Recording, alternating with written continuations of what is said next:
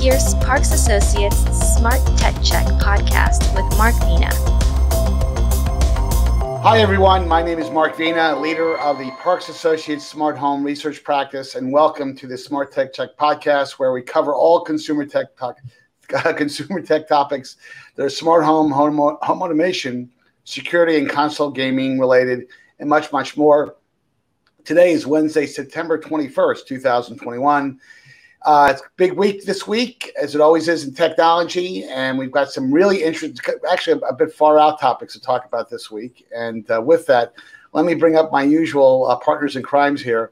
I've got Stuart Wolpin, uh, who is the uh, writer for Twice and Tech- Techlicious, Rob Pegoraro, who writes for USA Today, Fast Company, and Wirecutter. And I'm going to use a different word th- this week for, for John Quain. I called the Stuart, I think, irrepressible last week. I'll say that you're irrepressible, John because you are. we take turns every week. Yes, you know, eh, well, you know, being irrepressible is a, it's a tough uh, act to follow every week. Uh, uh, John is actually a writer for the New York Times and uh, writes for a number of other periodicals, including um, Tom's Guide. But guys, thank you for, for, joining me for today's podcast. This one will be a little bit. Uh, some of the topics are a little bit interesting, I think, in my uh, in my opinion. But welcome to the podcast. And how are you guys doing this today? Anything new in your life, Stuart? I think you're down in Washington, if I'm not mistaken. I am in our nation's capital. Uh, I'm switching places with the president, who's in, in my town of New York. In New York, right? Hand off. Oh boy, you're switching. I, I really wanted to beat the traffic on the east side. He didn't leave you the football, though, right? I hope the nuclear football has a better password scheme than many of the uh, software schemes that you see on today's smart home devices. But that's that's a, that's a different uh, that's a different discussion. Rob, but you and uh, you're in you're at home, aren't you? I'm in Arlington, Virginia, just across the Potomac River, and uh, it's a day where I've been struggling with Wi-Fi issues, which makes it a day ending in Y. Really?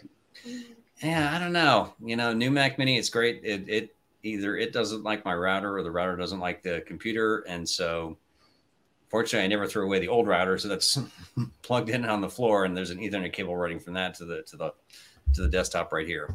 Did you, you broke down and you, you went an M1 Mac Mini? So what finally got me to do it was first of all seeing uh, our old friends B and H Photo Video in in Manhattan knock a hundred bucks off the price, and then Apple finally started selling the very convenient Touch ID keyboard.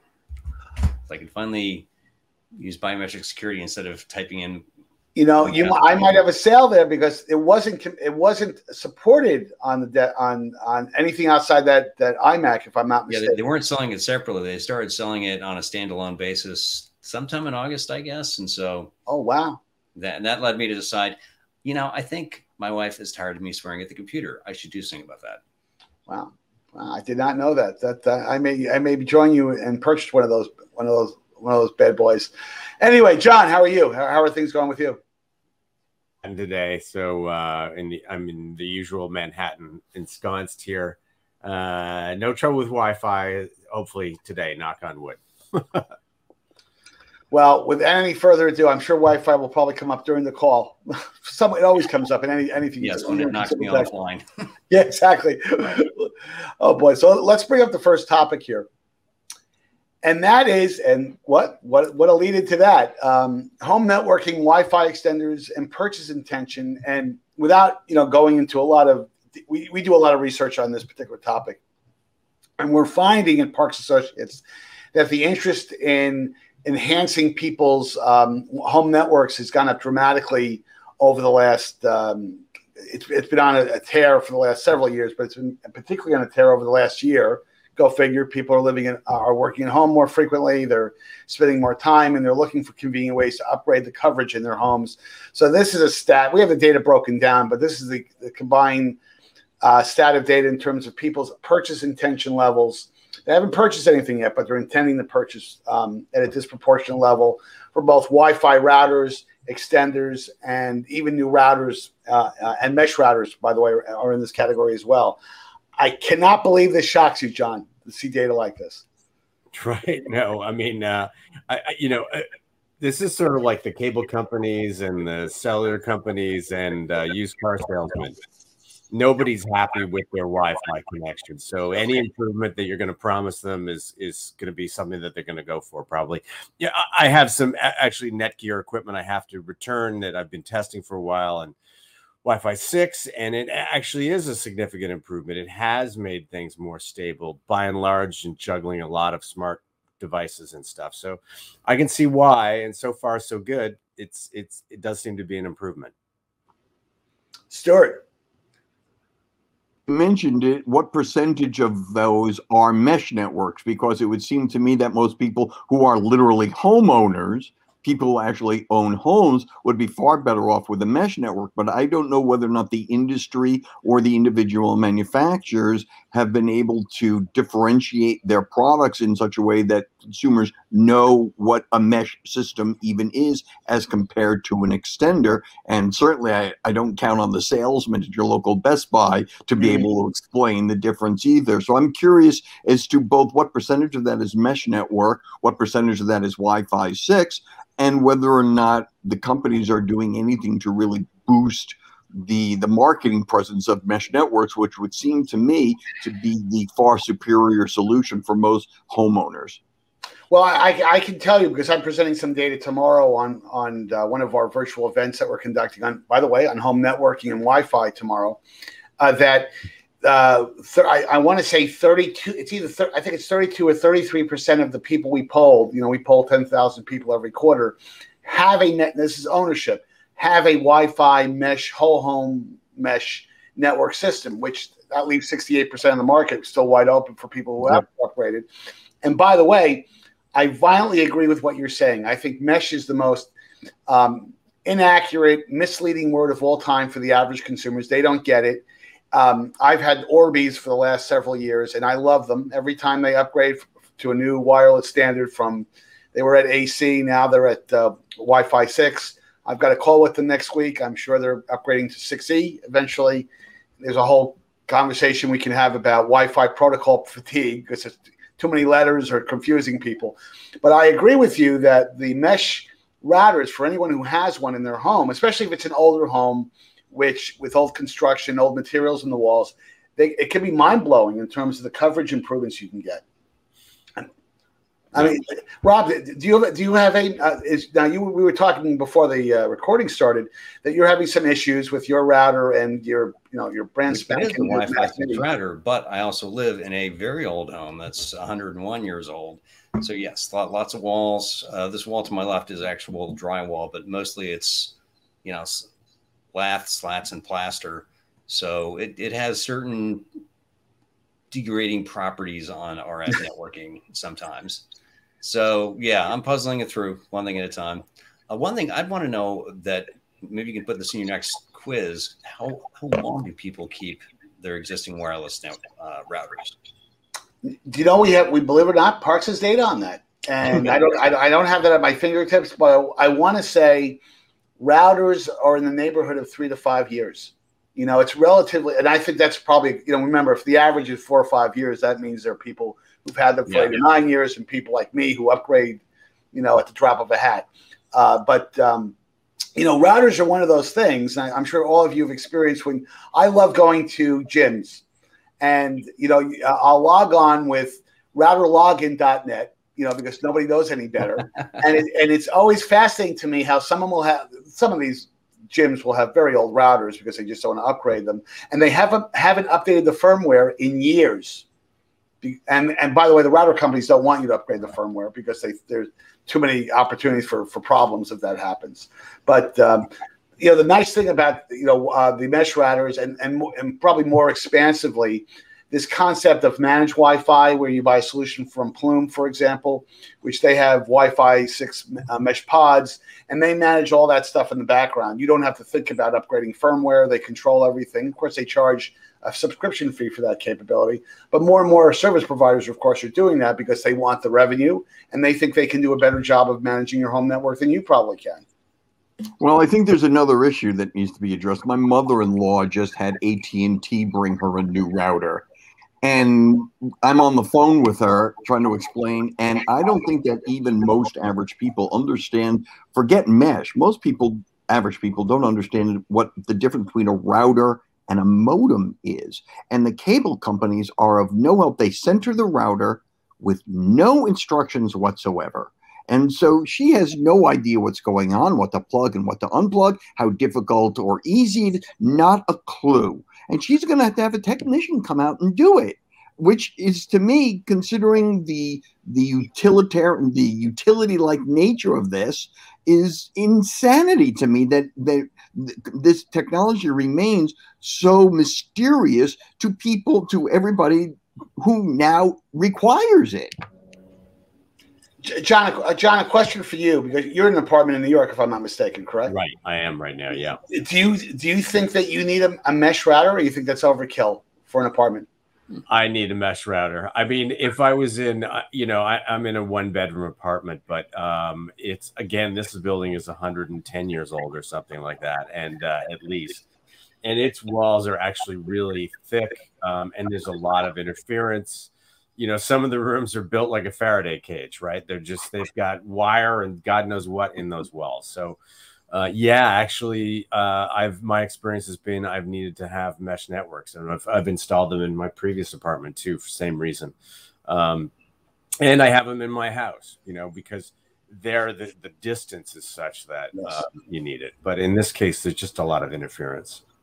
Well, that's a great point because you know old construction may be charming, but it's not particularly friendly for um, for Wi-Fi coverage. But the other point you just made, John, is that people have you know now the smart home is really expanding beyond just your your physical residence. You know, you've got devices with cameras in the back that are um, overseeing the uh, driveway and the perimeter of your property. And you may be able to get power there, but you know you're, you're out of luck, of course, if you can't get a good reliable internet connection. So those the mesh routers come in very handy. Um, the, and again, I, I, tend to plug Orbi because the, the, Netgear solution because I've been using them for years, and and there, there's several good brands out there, but Orbi's pretty, I think, pretty good. And uh, you can get some, you can get incredible coverage. You know, you buy two or three of those um, uh, satellites, and you might get five or six thousand square feet of coverage, which is pretty yeah. pretty big. Uh, but let's let's flip on to the net, first topic. and if I recall, I Rob, was this you who teed this up, or was it Stuart? Uh, well, I, I, hope I was not the only one to suggest it. Yeah. well, it's a, it's absolutely a, a, hot topic. Apple and, and Google bowing. I, changed the language because I want I did not want to offend either of those companies. I'm that type of guy. No, but they really did. Yeah. no, but it is true though. I mean, there, you know, this smart voting app thing, um, which, you know, uh, and, and this is the thing, honestly, that infuriates me about big tech is that, you know, they opine on being, you know, you know, we're for, you know, fundamental human rights, of which, you know, voting certainly is a fundamental human right, I think, in, in many respects. And then all of a sudden, guess what? We're, we're going to blow this app up because we don't want to alienate the Russians. And I just, and there's other manifestations of this. This is not the only time this has happened. But I, I want to, Rob, let me uh, flip it up to you because I'm sure you've got some some a strong point of view on this. Yeah. So the backstory here is this was an app created by uh, the the opposition group led by Alexei Navalny, the the dissident who is now in jail, possibly for the rest of his life, um, which basically attempted to coordinate voting to basically suggest to people look, of the candidates that the ruling party is allowing to run, this one is most likely to win and right. beat out the anointed candidates. Everybody to vote for this person. And so it's something where you do need to have some sort of collective action and intelligence. And apparently, this is what you'd want to do because the website Navalny was using for that was already blocked. Uh, the Russian government did not take kindly to this and apparently directly threatened both Apple and Google with arrests of their employees in Russia which, yes, I get it. There are business complications. Uh, that said, you know, first of all, with Apple, this is the completely predictable consequence of having the App Store be the only way for widespread distribution of software on an iPhone. It guarantees it's a choke point that any two-bit authoritarian in the world, in a country in which Apple does business, is going to want to seize control of that. We've seen it in China, so totally not surprising. Android, at least you can install things off the Play Store. There is that. You could sideload it. Um, what I want to know that both these companies are doing is, you know, that they had certainly Google has thought long and hard about what do we do about China? And their answer is to not do business. They were considering it. There was a project to launch a search engine just for the People's Republic, and they backed off on that because their own employees didn't like it. Mm. Um, you know, Apple doesn't have that luxury since where their iPhone's getting made, China. With Russia, it is not as important to both these companies. So I'd want to know what are they doing to reduce their leverage to whatever stupid thing Vladimir Putin wants them to do to prop up his worthless regime. Um, and I also want them to, you know, Apple's response in a case like this is to say nothing, which right. is the least helpful thing Apple could do. Right. I guess is giving background comments, but at some point they need to say that, you know, say what it is that is going on because we all know it, and right. just whistling past the graveyard of Russian democracy is not really. Uh, they're not going to cover themselves with honor that way. Well, you know, when you make when you make you know tough statements like this at a CEO level, which I think is what you're essentially saying, you know, because those words carry weight, you have to be prepared to say, you know what, we're not going to do business in this country.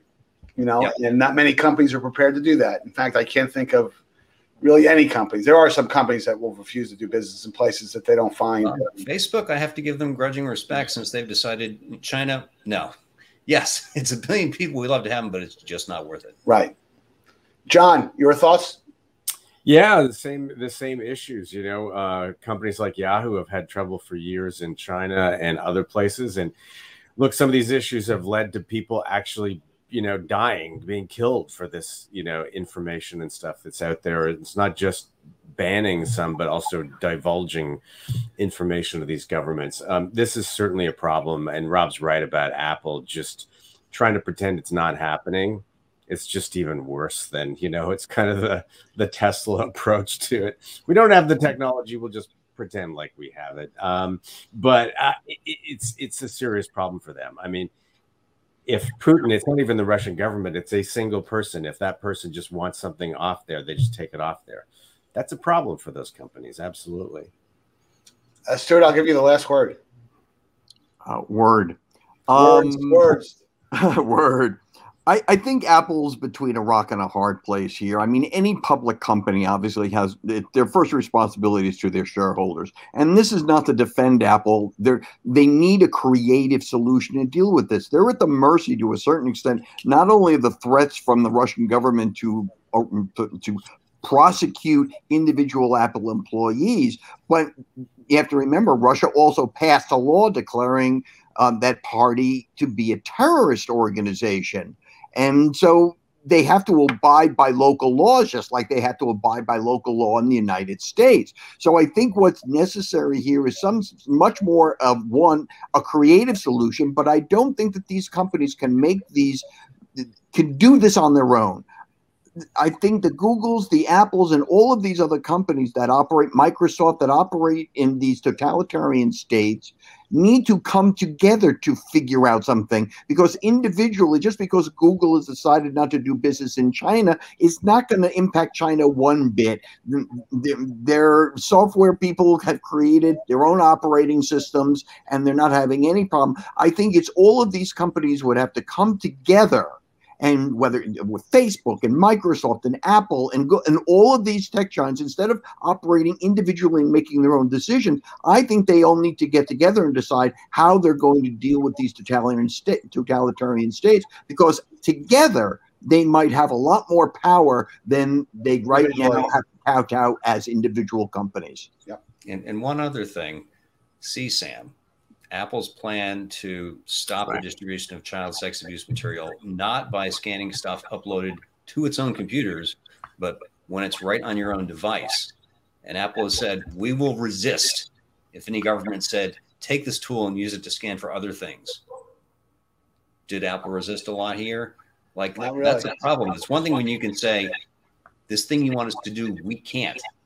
The technology doesn't exist. It's another one. Well, yeah, it's here, but it's not for that purpose.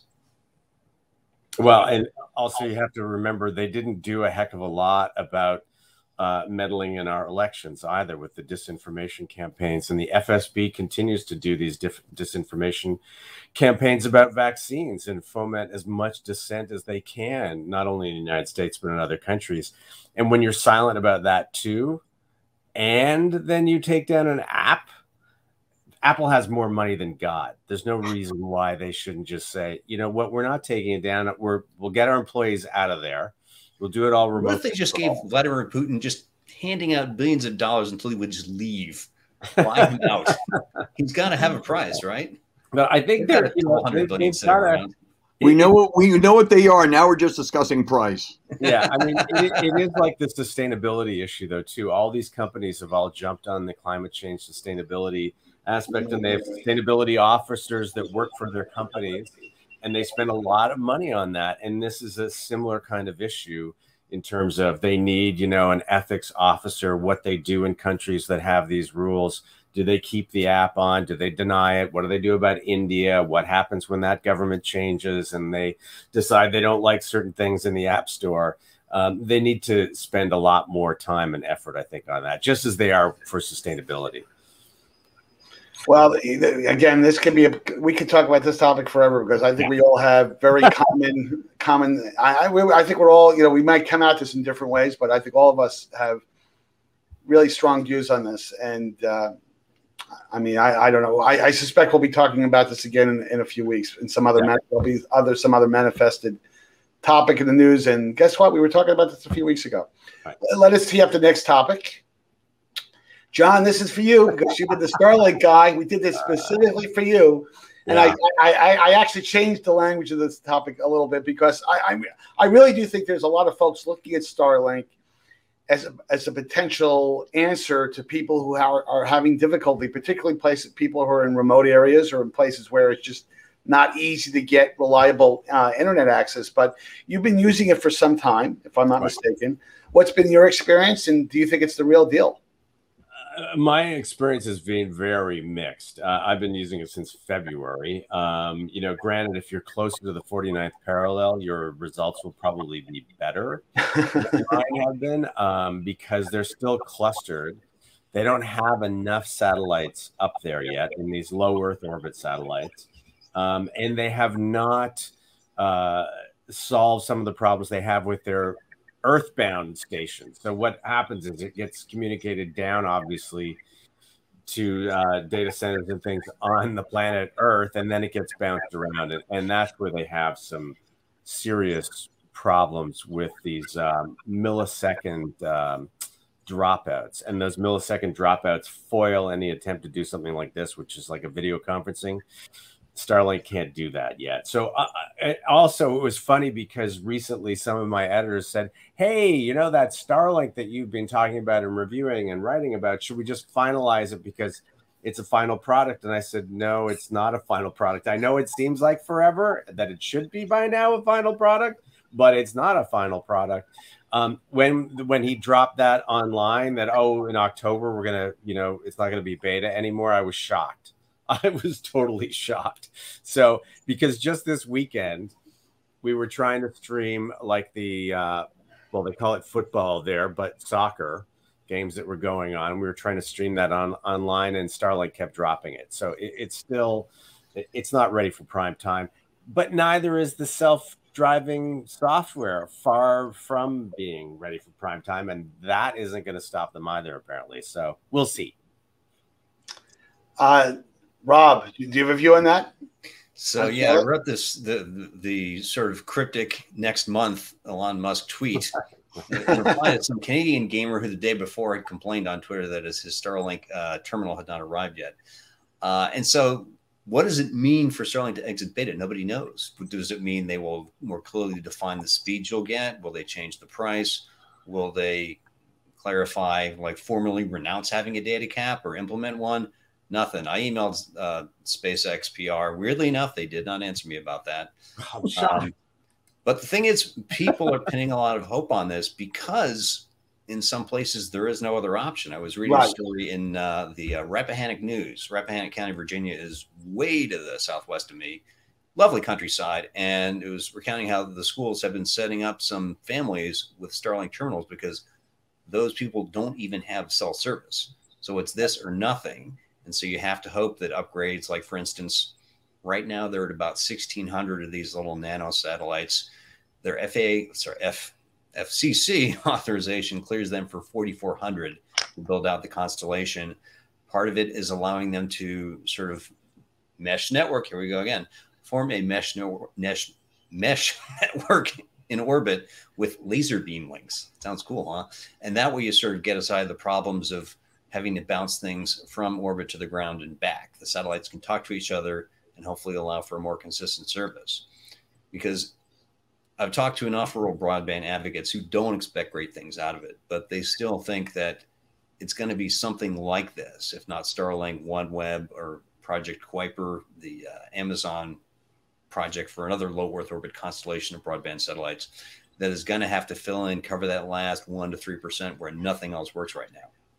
Yeah, yeah, and that's true. What Rob just said, I, I forgot to mention that in in Vermont, for example, there is no cellular service, there is no cable um, or optical line. Although the timing of this is interesting too, because there was a lot of money put out for infrastructure projects for rural areas, and it just so happens right about now in Vermont, in these areas, they're stringing lines and digging cables and dropping some of that cable now, finally. So maybe Starlink is feeling the pressure of some of these projects, like, oh, we better get it out there before the cable gets hooked up and other competition happens. But um, yeah, it's it's also don't get me wrong, it is fast often. You know, we're talking 250 megabits per second. It's just it has all these hiccups that prevent it from being a really good solution mm-hmm. to a lot of people but it's just 250 down. Uh, you, yeah. What kind of speeds do you get out? You, what you only get what 25? Uh, 30, 40 up. It depends. Um, better than know, a lot of cable systems. Actually, pretty much all cable systems. Yeah. yeah. it's not bad at all. But again, you know, it's these millisecond dropouts that they have the problem with, and they haven't resolved. And they've sent us emails saying they're going to resolve it. As to what it means by going out of beta, Rob, I think what it means is I won't be allowed to send it back. Put it on yeah. your schedule C. yeah. So I'm like hoping the cable company, they just were laying some lines. I'm like, they're racing trying to beat Starlink. Will they get it connected before I can send my Starlink back? We'll see. Stuart, your thoughts? Well, I, I have one superfluous thought and one more uh, more serious thought. The first surplus when I started hearing about Starlink and all of these issues, all I could think of was how did they do communications on Star Trek on planet that had like no technology at all? They touch their chest and yet they can communicate with a starship in upper Earth orbit. And, and it just started to occur to me that they're making up technology like they did the transporter, but that's totally off topic. Um, release 17 of the 5G standard is supposed to include hmm. um, um, um, specifications for satellite uh, cellular uh, connectivity. And even more advanced than that, there uh, just read a recent paper uh, detailing what 6G is supposed to be. And 6G is going to be a gigantic step forward. It's a whole different platform. But part of it is what they're calling ubiquitous um, connectivity, which includes LEO, MEO, and GEO satellite communications.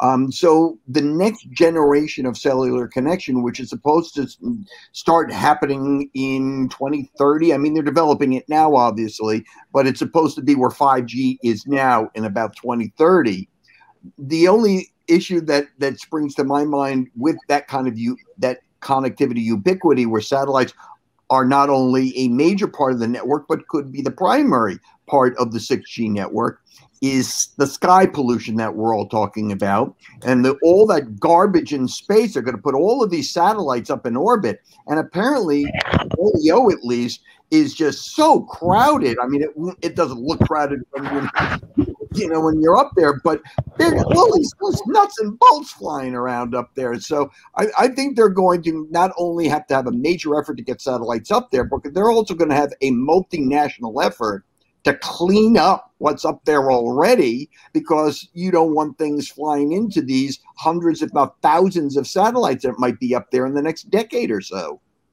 Right, we're we're already a, a thousand, several thousand now, mm-hmm. and remember every time they launch them, they want to put them on the, the larger rocket too, so they can launch like several hundred all at once. Yeah. There's a 2% failure rate for Starlink. So 2% of all of those satellites, the minute they get up there, are dead. Um, and so there's basically space junk, and that's regarded as a really excellent failure. Yes, that, that, that is true. That's a, not a bad failure rate when it comes to satellites. They have though; right. they're actually low enough 340 miles. So the, the first Starlink satellites have already re-entered. So this is not if you're getting up to like 500 miles or 700 where it's going to be there for a while.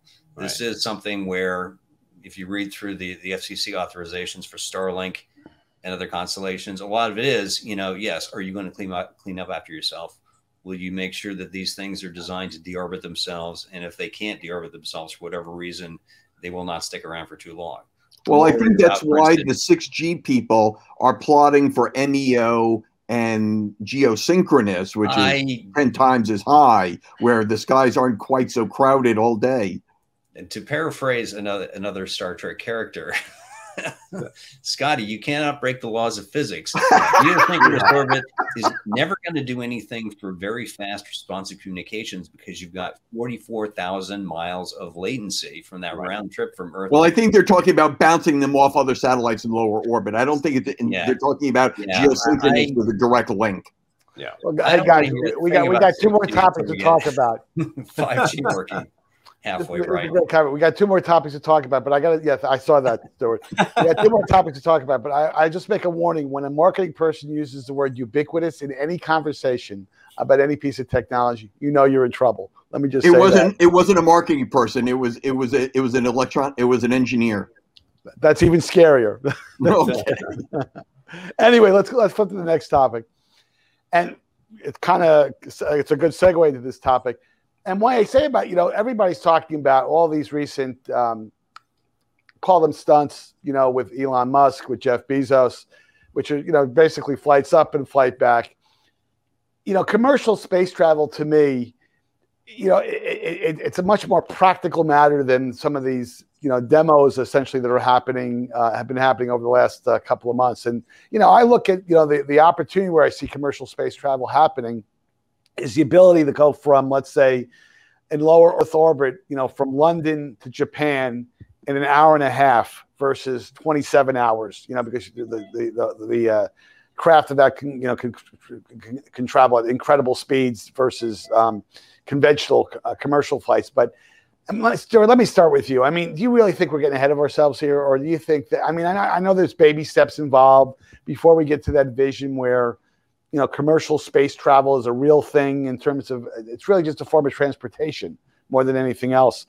But what, what are your thoughts on the whole commercial space travel thing? Well, first of all, the fact that we're having space travel at all, and that I, I still hear noises. Oh, we could be spending that money more wisely elsewhere, and I've never understood that argument, no. considering the benefits that space technology has brought here on Earth. We would not have the iPhone without the space program. Not the moon landing. Well, oh, I agree with that. Absolutely. So that's the first that's thing. Absolutely true. The, se- the second thing is all things that start out as very rare. You know, for instance, when Columbus crossed the ocean blue, it was just the sailors and the explorers. And before you know, you had the Mayflower, and then you had steamship. So all of these things, you cannot look at these in the context of only this moment this is a beginning. You know, it, it's funny that we have all of these science fiction films where you have people going into space. We didn't have that. You know, you didn't have movies when Columbus crossed predicting that we would soon be sending settlers over, you know, on steam and, and all of that sort of stuff. So this is a, this is a foothold. And I think looking out 50 years from now, that people will look back on this as that was the start, and here we are now. I'm, I'm, it, this is just this is solving technology problems. It's solving um, it's solving the problems of being able the cost problems. You know, any new con- consumer technology that ever comes out there, obviously, it's a very high price, and it'll be the same with this. And eventually, as it becomes, you'll excuse the word, more ubiquitous, it will be. You know, prices will come down as they do for all things. I mean, right now, and, and listen, I, I agree with that. I agree with that. I want to bring Robin in a second, but the only observation I'll make, I, I think the reason why it's getting a bit of a bad name is that the these initial flights are being flown by flown on by you know multi-billionaires and the way it's come no hold, hold on for one second the way it's being i think perceived by the american population or by the population in general is that these uh, billionaires spending a bunch of money for a thrill that they would never otherwise be able to experience. I and, think that it's good that they're doing it because mm-hmm. they're showing that it's safe. if they're willing to do it themselves. I don't think that people understand how dangerous this has been perceived. Remember Apollo 1 Right. so I'm so the fact that these guys not only are paying for it, but are willing to take the risk and showing people if I'm willing to do it, it's okay, as opposed to just sending up astronauts or brave people. I think this whole thing demonstrates that what they're trying to demonstrate is that it's not as dangerous as it used to be or is perceived to be. There is still very fresh on the mind the Columbia disaster and all sorts of things like that. So I think their going up is is is bridging a huge gap between is it safe and is it not safe and i think that shortens that kind of safety credibility gap So, Rob, if I could give you a gift card for SpaceX, would you? Would your family let you go on the next flight? Well, yes, if you you may not recognize over my shoulder, there is a picture of the second to last space shuttle launch uh, to its to its left, right, whichever direction. There is a Lego model of the International Space Station. I'm a card carrying space nut, and uh, I think it is a very good thing that we're making this not just the property of governments. You know, Yeah. that's not to say we're, we're immediately going to flip the switch and you know be like the the opening early scenes of 2001 a space odyssey's taking the pan am space shuttle uh, but by the same token And going to Howard Johnson's on on on the uh, space Right, on the station.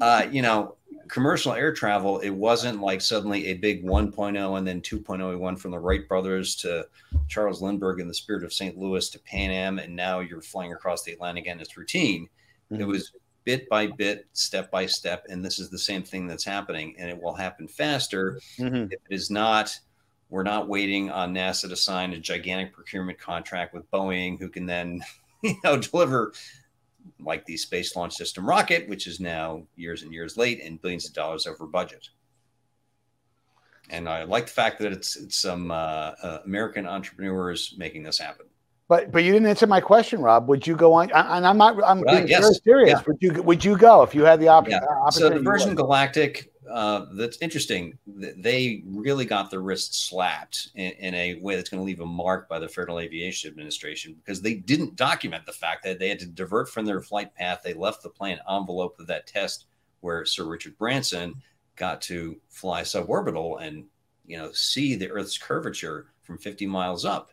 And that's really bad. Like if you don't have a functioning safety culture where you you document what what goes wrong, so you don't do it again, you are going to get people killed.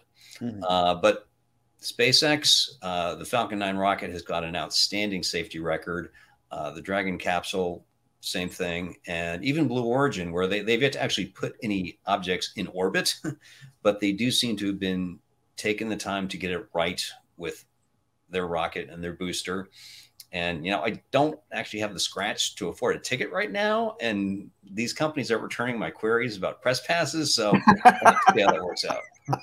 Well, Rob, Christmas is coming, Well, and I'll make sure I remember that when we when when Right. I, I think about the president. I need to get you for doing all these podcasts for, with us. John, your final thoughts on this topic?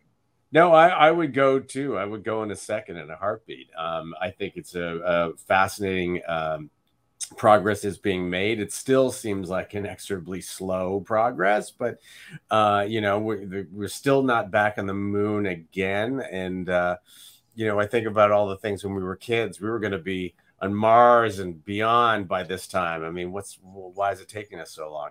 But no, I think it's it is great progress. I think it is a, a, a useful way to spend that money as well. Um, in terms of getting the technology forward and making it more of a regular thing. Um, and I, I do think, uh, you know, that uh, Stuart's right that it does show, hey, it is safe um, if I'm willing to do that. Um, what's going to be interesting is sort of what spawned this. Is it a viable thing to do a commercial operation? And I know when they started doing this, they thought they would sell seats for about $250 million, something like that. I think they're up to 450. So we're talking like, you know, half a billion dollars or something for a seat on one of these. But uh, there'll be people who have that money and who are going to be willing to pay it. I bet they'll sell every seat they can for a while. Well, I'll be happy just going on Space Mountain at Disney World. okay. That's the kind of guy that I am. But uh, this is a closing point on this. I think the point that Rob made is is a, a very salient one, and that is the whole I that's what's been remarkable for the last um, you know uh, 10 years, call it 15 years, is that all this activity has been funded by the private sector. And I think you, you, the private sector approaches this in a much cost effective, actually, have got great track records. If you look at the, the, the commercial aviation business in this country, not space travel, of course, but the aviation business, now we have an enviable track record, despite the fact that people do die from time to time in plane crashes and things like that. We have organizations like the FAA, which is a government agency that works in tandem with with the private sector, and the track record is um, unapproachable, frankly. You know, in comparison to other forms of uh, transportation. And the last plug that I'll make in because it's you know if you haven't seen for, for all mankind the the uh, that apple series uh, that addresses this topic specifically what would have happened had we continued and not stopped with the moon landing. And you know we didn't take that kind of long break uh, for about 20 years. So let's hit the last topic and i'll bring us back to earth. The topic that I, you love that little that that pun? Uh, ipad ios uh, 15 and ipad os 15 is out this week. I uploaded, uh, downloaded uh, uh, uh yesterday, and I uh, didn't have any problems. Want to just get your quick couple 30 seconds reactions? I mean, first of all, do you guys upgrade right away, or do you wait? Hey, let me wait a week to see there's no gremlins in there before you do upgrade, because after all, it is your phone. Um, and if you have, uh, and I think Rob, Rob, you were ha- having some issues, I think, with your experience. Um, correct? I think I saw I saw a tweet from you that uh, so not with the update. So I did install iPad OS 15 on my iPad Mini 5. Basically, I, I, waited a whole like several hours to make sure there weren't people complaining that their devices had caught fire or anything. Um, so the, the, install was is the usual process where you're waiting forever while iPad OS kind of chooses its cut and repairs the update and installs it. Uh, but overall, so you know, I, am a neatnik. I'm really fussy about my app grade, and and this stupid update has completely screwed it up. It's shoved random widgets in here, yeah, uh, which like by default it's stuck a a one by one uh, calendar widget where I can see one update, one event on it. What's the point? like, show me what else is on the calendar. Uh, it's got this weird grid where there's this negative space on either side. It's it's a I think a six by four grid instead of six by six. So I'm, I'm wasting pixels for some reason. Um, you know, there are parts of it that are nice. It's nice that we actually have home screen widgets on the iPad, which we did not before. I have the app library, which for some reason didn't make the cut. I have the Translate app, which for another reason we just couldn't put on the iPad before. Uh, I still don't know why Apple can't ship a weather app and a calculator app for the iPad because I guess it's really hard. Just give me a big version of the iPhone one. Don't ever think the problem. Um, Hmm. And yeah, otherwise, still sort of figuring out what I like and don't like. Um, you know, the the new Safari interface, it's taken some getting used to. Uh, on the other hand, it it seems less. It seems to have cut back on trying to force me into a multi-window environment when it just doesn't work that well on an iPad. Mm. You know, the the old Safari was constantly opening pages into a new window and then forgetting about it. And you get to the point where you you tap and hold the Safari icon show all windows, and you've got like four of these little orphan windows stuck on the screen that you didn't know were there. So th- that seems to be progress. Um, yeah, otherwise, still making my way around it. You know, I, I am going to have to spend probably like two hours painstakingly dragging these app icons so I can finally make sense of things and not get lost. Yeah, I mean that's interesting about these um, uh, these mobile operating system upgrades by Apple, or these new, new, releases, I should say, too, because this fits into the new release. There's so many features they pack in there. You you don't really, and they try to do a, a decent job of discoverability with you know with all alerts and notifications, especially when you install for the first time. But you know, I'll I'll you know be alerted to things that I didn't know it had until I'm a month into the into using it, and um, that's a challenge. Stuart, your thoughts on the whole upgrade experience? Do you are you one of those well, guys I mean, they, and... they released the upgrade while I was on the Amtrak coming down here. So I upgraded. I didn't have my iPad to upgrade. I only had my phone upgrade, and it took about an hour to download the upgrade, which I was very surprised about. It may be just the corporate network that I'm on, but it took a while. Just real briefly, and most of the stuff looks fine. I like the look of the new maps and the maps seem a lot more detailed than they did before. I'm not sure that I like the address bar in Safari being at the bottom of the page instead of the top Ooh, of the oh, page. Yeah. That's going to take a little getting used to, and I'm not sure I understand the logic behind that. But I do like when they want to show you the different uh, um, pages that you have open instead of it being sort of like a Rolodex slide deck. It's now a grid. I don't know if that's something that you can control or not. I also like the fact that in mail you can now set it so you can have privacy, so it doesn't display your ISP or your email address, which I thought was interesting. I'm gonna I have to look into more of that. So there's a lot of um, apparently they've added a lot of other privacy things into. Uh, I, they upgraded me free to iCloud Plus, even though I was already paying for it. Um, um, but that seems to have some additional privacy features. They didn't explain how they work; they just said that they're there. So I'm I'm still exploring, but it looks like that there's a lot of positive stuff. There's some nagging negative stuff, but all in all, usually when they have it, and all in all, it just seems that what I opened up one screen that said you could do this if you do that if you do this, and I'm reading these instructions. I'm going, I think I know what I'm doing, but I have no idea what this means. John, John, let me give you the last word. Sure. I, am like, don't do it. Don't upgrade yet. That's my first first recommendation. Whenever job, anybody man. asks me that, it's been that's been my recommendation since DOS 3.0. I oh, mean, oh boy, oh, yeah. now you've dated yourself.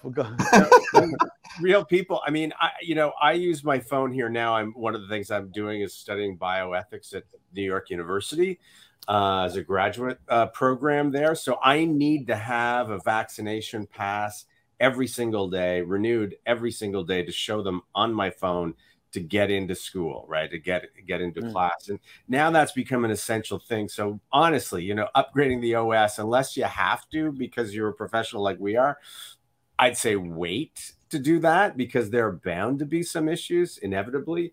Um, but I, I, I, sort of agree with Stuart too. I ran, I have put it on non-essential things. I don't actually need the device. So right. if it crashes, and I, that you know the the address bar on the bottom of the browser is Firefox does that on on Android, but it drives me crazy. It's like, look, I, I picked up a book because I wanted to see how the book did it. You know, it's always at the top. You put it at the top. There's a reason you put it at the top. Anyway, um, but there are some new features. So, but wait, wait. Don't rush into this. See, I, I use that strategy. I, I, do subscribe to the beta program, you know, for the for the Apple upgrades, and I would never put the, those on a production system. Right. I mean, I have again, I've got so much so much stuff at home that I have a backup system that, eh, you know, if it blows up, it blows up. I still, I'm not going to upgrade until I absolutely have to. And I've had, I, I had a, a, nasty experience with um, a Mac a couple of years ago and I, it may have been my fault for all I know, is that I'd made the upgrade and it bricked the unit.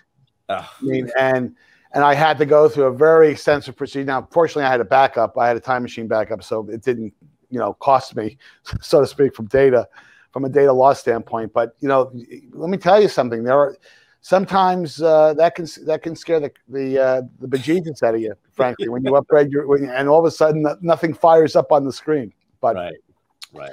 Well, guys, this has been great. Listen, thanks for your time. Appreciate it as always, John Stuart and Rob, for taking the time to join me for today's podcast. For our viewing and listening audience, please make sure that you hit the like and subscribe buttons on YouTube and Apple Podcasts.